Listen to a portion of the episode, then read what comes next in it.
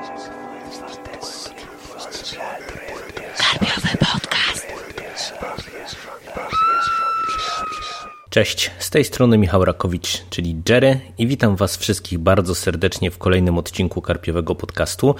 Odcinku, który zapowiadałem w zasadzie pierwotnie już z miesiąc temu, ale jako że spadła na mnie mała apokalipsa, no to niestety nie byłem w stanie się zebrać do nagrania. No ale co się odwlecze, to nie ucieczę i dziś chcę Wam opowiedzieć o debiutanckiej powieści Jakuba Bielawskiego, czyli Ćmie, wydanej nakładem wydawnictwa Wesper całkiem niedawno, bo w roku bieżącym. Jeżeli jesteście fanami polskiej grozy, no to trudno o Ćmie było nie usłyszeć, dlatego że książka ta zdobyła szturmem serca fanów literatury grozy w Polsce, literatury weird fiction przede wszystkim.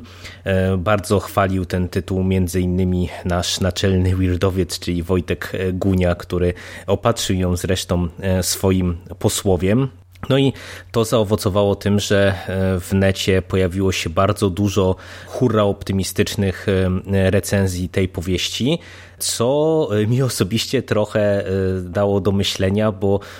wiecie, to jest debiut i z jednej strony miałem z tyłu głowy dobrze przyjęty ten pierwszy zbiór opowiadań Jakuba Bielawskiego, czyli Słupnik, który też chyba zresztą nawet w tym roku się ukazał, jeszcze nie miałem okazji po niego sięgnąć, który, tak jak mówię, był bardzo dobrze przyjęty. Wiecie, no Wesper jako wydawca, który też raczej się kojarzy z wydawnictwem dosyć zachowawczym, jeżeli chodzi o dobór, dobór tytułów. Trudno ich jest przekonać do wydania czegoś nowego, a tutaj proszę, zdecydowali się na polską grozę, bo, bo przecież tak naprawdę Ćma to jest chyba dopiero drugi czy trzeci tytuł z tej polskiej grozy. No, więc z jednej strony te oczekiwania u mnie były duże, spowodowane właśnie przez te wszystkie hura optymistyczne recenzje, moją sympatię i wiarę w Wespera, pozytywne recenzje wcześniejszego tomu z opowiadań Bielawskiego. Natomiast z drugiej strony ja już za długo funkcjonuję nie tyle w polskiej grozie, co w ogóle w popkulturze i kulturze, żeby nie wiedzieć, że czasem te super chwalone tytuły no nie do końca do mnie trafiają z różnych względów. No i powiem wam otwarcie, że trochę się dałem z taką pewną dozą nieufności mimo wszystko do tego tytułu. I od razu też wam powiem, że początek utwierdził mnie w bardzo mocnym przekonaniu, że chyba to nie jest powieść dla mnie i trochę nie rozumiem zachwytów, jakie wszyscy tutaj nad Ćmą wokół mnie rozprzestrzeniają, no bo naprawdę pierwsze pięćdziesiąt sześćdziesiąt stron to była dla mnie męczarnia. Ale zanim przejdę do tego, dlaczego i czy coś się zmieniło później, to krótko chciałbym wam nakreślić, z czym mamy do czynienia. Akcja Ćmy rozgrywa się na dolnośląskiej prowincji, gdzieś tam w małych miasteczkach, małych wioskach w okolicach Gór Sowich, gdzie śledzimy losy grupki młodzieży na czele z dwoma dziewczynami, z Kają, która jest taka bardziej wściekła, że tak się wyrażę, na świat. Wiecie, pełna emocji, nieco agresywna, gdzieś tam odcięta trochę od rodziny, mieszka z babcią, katuje się muzyką metalową i nie tylko jakąś tam alternatywną, rysuje, pije, pali i próbuje jakoś ogarnąć swoje życie, oraz Niną, która jest, można powiedzieć, takim trochę jej przeciwieństwem, teoretycznie wywodząca się z dobrego domu, poukładanego, majętna jak na ten świat przedstawiony, dobrze się ucząca, mająca jakieś tam perspektywy, ale z Niną, która także trochę zmaga się z obecną rzeczywistością. Ma jakieś tam problemy z chłopakami, funkcjonowanie w grupce znajomych też nie do końca no, sprawia, czy daje jej satysfakcję. No i te, te losy tych dwóch dziewczyn w którymś momencie się przecinają, co doprowadza do zacieśnienia po nimi, pomiędzy nimi więzi, a w tle tej całej historii, tej całej warstwy obyczajowej mamy warstwę horrorową, warstwę world fiction, dlatego że w tejże okolicy grasuje czy czai się tajemniczy łowca, jakieś mityczne zło, które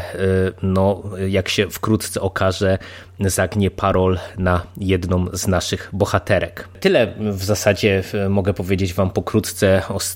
o streszczeniu fabuły. Myślę, że lepiej nie wchodzić w jakieś większe szczegóły na tym etapie. Coś tam jeszcze pewnie wam dopowiem w trakcie trwania podcastu. Ale mówię, wracając do tego, jak bardzo trudno było mi się wbić w tę powieść. Uważam, że no, książka ma dosyć wysoki próg wejścia, co jest uwarunkowane przede wszystkim stylem Bielawskiego i językiem, który zastosował, całą konstrukcją powieści. Z jednej strony mamy bardzo dużo opisów przyrody, tych miasteczek, funkcjonowania tych dzieciaków, tej młodzieży i to jest wszystko dosyć szczegółowe, ale wiecie, takie trochę brudne, naturalistyczne, trochę męczące przez to, no bo wiecie, jeżeli my cały czas śledzimy losy postaci, które no, żyją w takiej dosyć no, rzeczywistości, powiedziałbym, bez perspektyw, wiecie, takiej typowej, małomiasteczkowej rzeczywistości lat, nie wiem, dwutysięcznych czy lat dziewięćdziesiątych, gdzie ten brak perspektyw to nie był tylko, to nie była tylko kwestia braku perspektyw jakby tych osobistych, ale, ale to było takie trochę lekkie poczucie stagnacji, żeby nie powiedzieć beznadziei, także mieszkańców, które wiązało się z tym, że wiecie, wszystko było brudne, szare, lekko zaniedbane, odrapane i tak dalej, i tak dalej. No i to po pierwsze mnie przy, przytłoczyło, po drugie wspomniałem o stylu Jakuba Bielawskiego nie przez przypadek, dlatego że on z jednej strony nie boi się opisów i ich bardzo lubi używać, z drugiej strony prowadzi narrację w zmienny sposób. Czasem czytamy powieść, tak powiedziałbym, pisaną klasycznie, czasem nagle dostajemy fragmenty, które są pisane w czasie teraźniejszym. To zaburza nam w W niektórych momentach perspektywę. Ja początkowo nie ogarniałem, jakby z czego wynikają te zmiany, dlaczego to jest w, te, w taki, a nie inny sposób pisane. Mocno mnie to wszystko wybijało. Do tego Bielawski zastosował język taki bardzo mocno potoczysty. No, my jednak śledzimy całą akcję z perspektywy tych nastolatków. No i to z jednej strony jest związane z dużą ilością wulgaryzmów i, i takiego młodzieżowego slangu, co mi osobiście absolutnie nie przeszkadza, bo to jest według mnie nawet plus. Czuć, że Jakub Bielawski, który jest też pedagogiem, nauczycielem, pracuje z młodzieżą i świetnie wie, jak ten młodzieżowy język wyglądał i jak to wszystko w rzeczywistości wygląda, a nie tylko, wiecie, w tym świecie takim telewizyjnym ugładzonych nastolatków, które ani jednego złego słowa nigdy nie mówią. Może trochę w tym jest nazbyt dużo tej grubej kreski, no bo tutaj ta, ta młodzież cały czas pije, pali i, i przeklina, ale ja tu kupuję jakby jaki był cel takiego zabiegu i, i wydaje mi się, że i tak, tak jak wspominam, to jest akurat plus konstrukcyjny tej powieści. Natomiast z drugiej strony to też wpływa na opis rzeczywistości często. W pierwszej chwili spotykamy się z tym, że mamy dużo odniesień właśnie do tych jakichś terenów lokalnych, do jakichś miejscowości, rzucane są nam nazwy. Ja się przyznam szczerze, że trochę się nie mogłem na początku odnaleźć, bo wiecie, mamy bardzo dużo szczegółów, bardzo dużo opisywanych jakichś miejsc, ale jakoś nie byłem w stanie sobie w głowie tego wszystkiego zwizualizować, poukładać, z czym tak naprawdę mamy do czynienia. Co więcej, na dodatkowe elementy, które, czy, czy dodatkowym elementem, który powodował to, że ja byłem na początkowo bardzo mocno wybity, to to, że akcja jest też prowadzona dwutorowo, bo właśnie część akcji śledzimy z perspektywy Kai, część śledzimy z perspektywy Niny. No i to też, tak jak mówię, no trochę początkowo wybija, bo po prostu my kompletnie nie wiemy, z czym mamy do czynienia, nie wiemy, do czego to wszystko wszystko ma nas doprowadzić, no, no nie czujemy całej tej historii. Także tak jak wspominam, no pierwsze pięćdziesiąt sześćdziesiąt stron było dla mnie dosyć ciężkie, przy czym im dalej, tym bardziej jakby już się płynęło przez tę powieść. Raz, że te zabiegi, o których ja wspominam, czyli właśnie te naprzemienne prowadzenie akcji, ta potoczystość języka, wplecenie w całość narracji, nie wiem, es em esów czy jakichś rozmów z komunikatora, to wszystko nagle zaczyna wskakiwać na swoje miejsca i tak naprawdę z jednej strony podbudowuje i buduje nam ten świat przedstawiony, buduje nam klimat, a z drugiej strony my też widzimy, że to nie jest przypadek, nie? Że to nie są takie męczące opisy momentami tylko i wyłącznie dlatego, że nie wiem, że tak autorowi wyszło, tylko że za tym coś się kryje i to jest istotny składnik w budowaniu atmosfery, także niesamowitości, o czym za chwilę jeszcze co nieco więcej powiem. Ale zanim właśnie do tej warstwy weird, zanim do tej warstwy horrorowej, która tak mocno była chwalona w niektórych kręgach fanów polskiej grozy, to chciałbym się odnieść do tego, co dla mnie było mega zaskoczeniem z jednej strony, a z drugiej strony uważam, że paradoksalnie jest absolutnie najsilniejszym elementem całej tej powieści. A mianowicie chodzi mi o to, co tutaj trochę proszę mnie nie zakrzykiwać, bo używam tego sformułowania w pełni świadomie.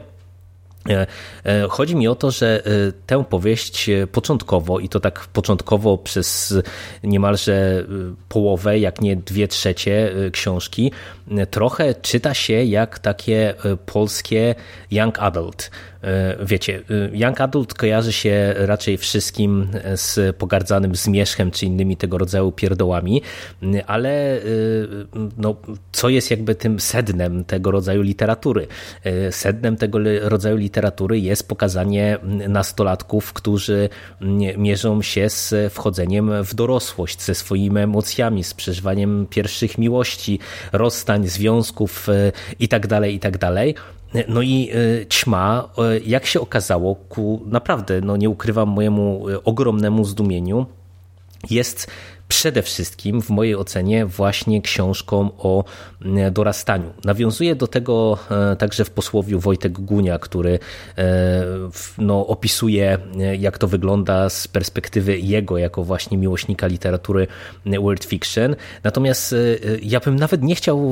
się już zapędzać tak daleko, czyli żeby tutaj nawiązywać od razu do tego wejścia w dorosłość, które wiąże się z pewnym poczuciem niesamowitości. Odsyłam was do posłowia Wojtka. Natomiast dla mnie to było fenomenalne nakreślenie portretu nastolatków, którzy walczą ze swoimi emocjami, powiedziałbym, bo każdy z nas nastolatkiem był i każdy z nas zapewne pamięta to, jak ciężko czasem było nam się, nie wiem, ogarnąć z, z własnymi emocjami, no bo wiecie, znajomi, oczekiwania rodziców, rodziny, to co się działo w szkole, perspektywa jakichś wyborów dotyczących przyszłości, pierwsze związki, pierwsze miłości i to wszystko powoduje, że w zestawieniu z burzą hormonów, która dla nastolatków jest oczywiście typowa, no powoduje, że my wszyscy byliśmy bardzo często właśnie gdzieś tam rozepocjonowani, nawet jeżeli nie na zewnątrz, to bardzo często w środku i te emocje gdzieś tam w nas buzowały. I Bielawskiemu udało się w mojej ocenie fenomenalnie to uchwycić. My naprawdę na każdej jednej stronie czujemy, że te postaci żyją, że ich problemy są wiarygodne, są zrozumiałe, są nam bliskie, nawet jeżeli jesteśmy starami, takimi starymi dziadami jak do was tutaj mówiący. Bo to po prostu jest coś, co w ten czy w inny sposób każdy z nas przeżywał. I do tego ten wątek romantyczny, bo tutaj taki mały spoiler, pojawia się tutaj wątek romantyczny pomiędzy naszymi głównymi bohaterkami. To jest coś, co jest fenomenalnie poprowadzone, dlatego że gdzieś mi mignęło w komentarzach pod jakąś dyskusją nad tą powieścią, że autor wyczuł, że po prostu wątki L G B T się w tej chwili sprzedają, więc coś takiego tutaj wrzucił. No bzdura totalna, bo według mnie tutaj, patrząc z perspektywy konstrukcji tej powieści, to się nie mogło potoczyć inaczej i to jest o tyle fenomenalnie poprowadzone poprowadzony element, poprowadzony wątek, że tutaj na każdym kroku, w każdym elemencie tej opowieści czuć taką prawdę z tego płynącą i takie oddanie prawa do emocjonalności tych młodych ludzi, że z jednej strony mamy ten taki naturalizm, właśnie wiecie, to chlanie piwska, fajki, wulgarny język i tak dalej, i tak dalej, ale z drugiej strony my, my stopniowo odkrywamy, że za tym wszystkim właśnie kryją się określone emocje i Bielawski w tej powieści oddaje tym emocjom prawo do wybrzmienia i to jest naprawdę e, fenomenalnie poprowadzona moim zdaniem rzecz. Bardzo, bardzo mi się to podobało e, i, i mówię, pomimo, że w zasadzie ponad pół książki to jest e, dla mnie w dużej mierze obyczajówka, no to ten element to jest coś, co naprawdę bym chciał podkreślić, bo m, ja sobie nie przypominam, żeby w polskiej powieści, którą ja e, czytałem, żeby coś takiego e, tak dobrze zostało e, zrobione e, w kontekście właśnie oddania tej emocjonalności nastolatków. No ale z, z tym elementem, z całą tą warstwą obyczajową wiąże się też pewien problem, który moim zdaniem rzutuje także na tę warstwę weird, na tą warstwę horrorową, ale ta problematyczność konstrukcyjna to wyjdzie właśnie za chwilę, jak przejdę do warstwy horrorowej, która też mi się podoba summa summarum, bo to, co ja powiedziałem, że my od pierwszych stron jesteśmy rzuceni dosyć mocno na głęboką wodę, mamy dużo tych opisów świata przedstawionego, ale im dalej w las, tym bardziej czujemy, że to jest świadomy zabieg autora, który kreuje nam świat z jednej strony, jak, tak jak wspomniałem, taki bardzo rzeczywisty, żeby nie powiedzieć naturalistycznie przedstawiony, ale z drugiej strony stopniowo my widzimy i jeżeli się, nie wiem, cofniemy myślami do niektórych opisów, do, do niektórych fragmentów wcześniejszych powieści, to z perspektywy albo czytelnika, który już książkę zakończył, albo czytelnika, który właśnie, nie wiem, czyta sobie już te ostatnie, dajmy na to jedną trzecią książki i, i się cofnie, to widzimy, jak te opisy z jednej strony są na przykład, nie wiem, naturalistyczne, a z drugiej strony, jak one tak naprawdę budują niesamowitość tego świata, gdzie teoretycznie my mamy do czynienia z małymi miejscowościami, z jakimiś wioskami ukrytymi w cieniu lasów i gór sowich. Natomiast tutaj czuć od samego początku w tych opisach, że właśnie Bielawski bardzo świadomie daje nam sygnały, że pod powierzchnią tego świata, co jest, wiecie, co jest typowe przecież dla literatury world fiction, że pod powierzchnią tego świata coś się jeszcze kryje, coś, co nie jest przyjazne, coś, co nie jest naturalne, że się tak wyrażę, i to naprawdę świetnie buduje klimat i ten klimat takiego stopniowego zasztucia, budowania poczucia beznadziei, pesymizmu, no udało się to wszystko ładnie Bielawskiemu poprowadzić. I jeżeli chodzi o warstwę horrorową, to kiedy ona już wchodzi tak na ostro, czyli to jest tam, mówię, no mniej więcej ostatnia jedna trzecia powieści, czy tam ostatnia jedna czwarta powieści, no to ja troszeczkę mam, wam powiem, z tym problemy, bo z jednej strony, tak jak wspomniałem przed chwilą, bardzo mi się podoba to, jak został tutaj wykreowany klimat niesamowitości i, i, i grozy, bo tutaj oprócz samego, takie, samego operowania klimatem i, i takiego kreowania tej pesymistycznej takiej wizji świata, która jeszcze dodatkowo jest podbita tym, że na pierwszym planie w tej warstwie obyczajowej no, dzieje się nam coś zgoła innego, coś co teoretycznie jest optymistyczne, pełne życia i tak dalej, i tak dalej. To rozgrywanie kontrastów też tutaj świetnie wychodzi. O tyle ta warstwa stricte horrorowa wydaje mi się dosyć klasyczna. Wiecie, to nie jest absolutnie wada, no bo ja tutaj i tak dostałem sporo zaskoczeń, więc nie oczekuję, że w swoim debiucie powieściowym autor wywróci wszystko, co tylko mógł gdzieś tam na, na, na swoją modłę, ale trochę ta taka klasyczność wątku łowcy i ta bezpośrednia średność horroru w końcówce dla mnie była po prostu w porządku. Trochę więcej mam problemów tak naprawdę z właśnie konstrukcją, bo wiecie, podkreślam to, że ta warstwa obyczajowa i to wszystko jest tak fantastycznie prowadzone i, i tak bardzo mi się podobało. Natomiast i, i tutaj to nie wiem, czy to jest taki świadomy wybór autora, czy coś tutaj nie do końca zagrało, bo mam wrażenie, że od któregoś momentu świat w oku naszych głównych bohaterek i paru jeszcze innych postaci, które napędzają nam akcję w końcowych fragmentach powieści, można powiedzieć, że w dużej mierze znika. Nie wiem, rodzice Niny, którzy funkcjonowali, są praktycznie rzecz biorąc nieobecni, znajomi Niny, którzy funkcjonowali, są praktycznie nieobecni. Z jednej strony mamy na pierwszym planie akcję, która no, zaczyna się robić bardzo mocno y, niesamowita i bardzo mocno taka stricte horrorowa. Zaczynają się dzie- dziać rzeczy y, no, niewytłumaczalne, niepokojące. Y, to, to wszystko zaczyna bardzo mocno eskalować. A z drugiej strony nie dość, że jakby świat w ogóle tego nie dostrzega i kupiłbym to, bo tutaj cały czas w ramach budowania tego klimatu Bielawski podkreśla właśnie, że teoretycznie wszyscy coś tam wiedzą w tej okolicy o funkcjonowaniu tego mitycznego zła, ale każdy boi się coś o tym powiedzieć. Gdyby nie to, że, co jest też bardzo mocno podkreślane, to zło, to wszystko, co się dzieje, bezpośrednio odbija się na naszych dziewczynach. I kiedy z jednej strony mamy podkreślenie tego, że właśnie one się borykają z określonymi problemami fizycznymi, kiedy to, to wszystko zaczyna rzutować na ich relacje z rodziną, otoczeniem i tak dalej, czy powinno rzutować, a my tego nie widzimy, no to niestety coś, mówię, tutaj mi zaczyna zgrzytać, bo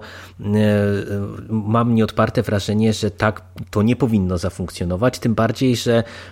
nawet w kontekście tego tak dobrze prowadzonego związku, no to też to nagle teoretycznie dziewczyny, które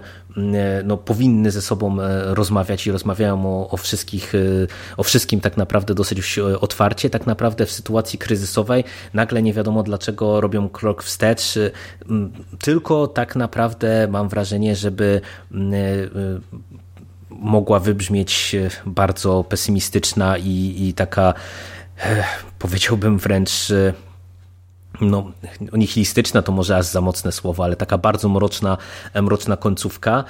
I tak jak rozumiem cel, dlaczego to mogło zostać zrobione, tak niestety wydaje mi się, że ten element akurat nie do końca tutaj mi leży i nie do końca mi tutaj zagrał, no bo mówię, no stawia trochę pod znakiem zapytania to wszystko, co zostało tak dobrze zbudowane we wcześniejszych częściach powieści. A co więcej, jeżeli chodzi o mój, mój problem z warstwą tą horrorową, no to wiecie, mamy do czynienia z czymś, co jak się okazuje funkcjonuje gdzieś tam w tym, w ramach tego świata przedstawionego, gdzie nie wiem, są ludzie, którzy cokolwiek wiedzą na ten temat i, i też i nasze dziewczyny teoretycznie z jednej strony prawie że bezpośrednio dowiadują się, z czym mają do czynienia, bezpośrednio dostają sygnały, że można w pewien sposób z tym walczyć, czy można w pewien sposób z tym złem wygrać i, i wycofują się. I ponownie, to jest podobny problem w, jakby w konstrukcji, o którym powiedziałem wcześniej. Ja rozumiem jakby mechanizm, dlaczego to jest tak poprowadzone, a nie inaczej, bo dzięki temu ten finał jest jeszcze bardziej przytłaczający, ale no... Wiecie, trochę mi to też zgrzytało, kiedy dziewczyny prawie że przed nos e, mają podsuwane rozwiązanie, a, a zamiast po nie sięgnąć, to robią krok wstecz. Jak oceniam całościowo ćmę?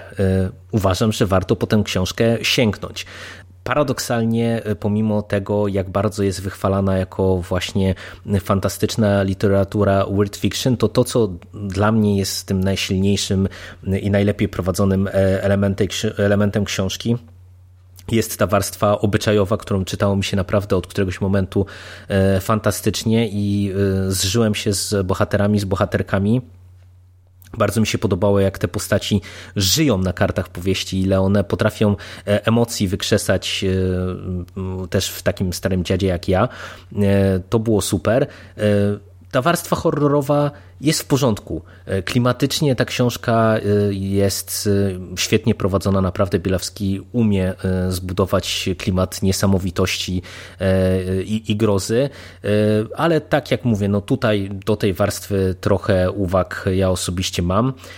Osobiście powieść podobała mi się na tyle, że na pewno sięgnę w jakimś tam czasie po zbiór opowiadań, bo jestem ciekaw, jak Kuba sobie radzi w krótkiej formie, no bo to jest jednak zupełnie inny rodzaj literatury tutaj i to trzeba zupełnie inaczej te historie budować, nie ma tyle miejsca na prowadzenie pewnych wątków. I polecam wam zapoznanie się z tą książką, bo na pewno warto ją sprawdzić, przy czym ostrzegam od razu na początku, że ten próg wejścia jest wysoki. Językowo, pod kątem budowania klimatu, pod kątem budowania całej opowieści, to, to naprawdę wydaje mi się, że te pierwsze pięćdziesiąt sześćdziesiąt stron to będziecie się najprawdopodobniej męczyć, przynajmniej tak jak mówię, ja się męczyłem, ale warto poświęcić właśnie trochę czasu i, i przebić się przez to wszystko, bo to procentuje w dalszej części powieści. I na sam koniec krótko nawiążę do tego, o czym pisałem na Karpiowym fanpage'u jakiś czas temu i co chciałbym też bardzo mocno podkreślić. Przez to wszystko, co jest moim zdaniem najlepsze w tej powieści, czyli ta warstwa obyczajowa i, i to, jak bardzo podobały mi się te, te wątki młodzieżowe,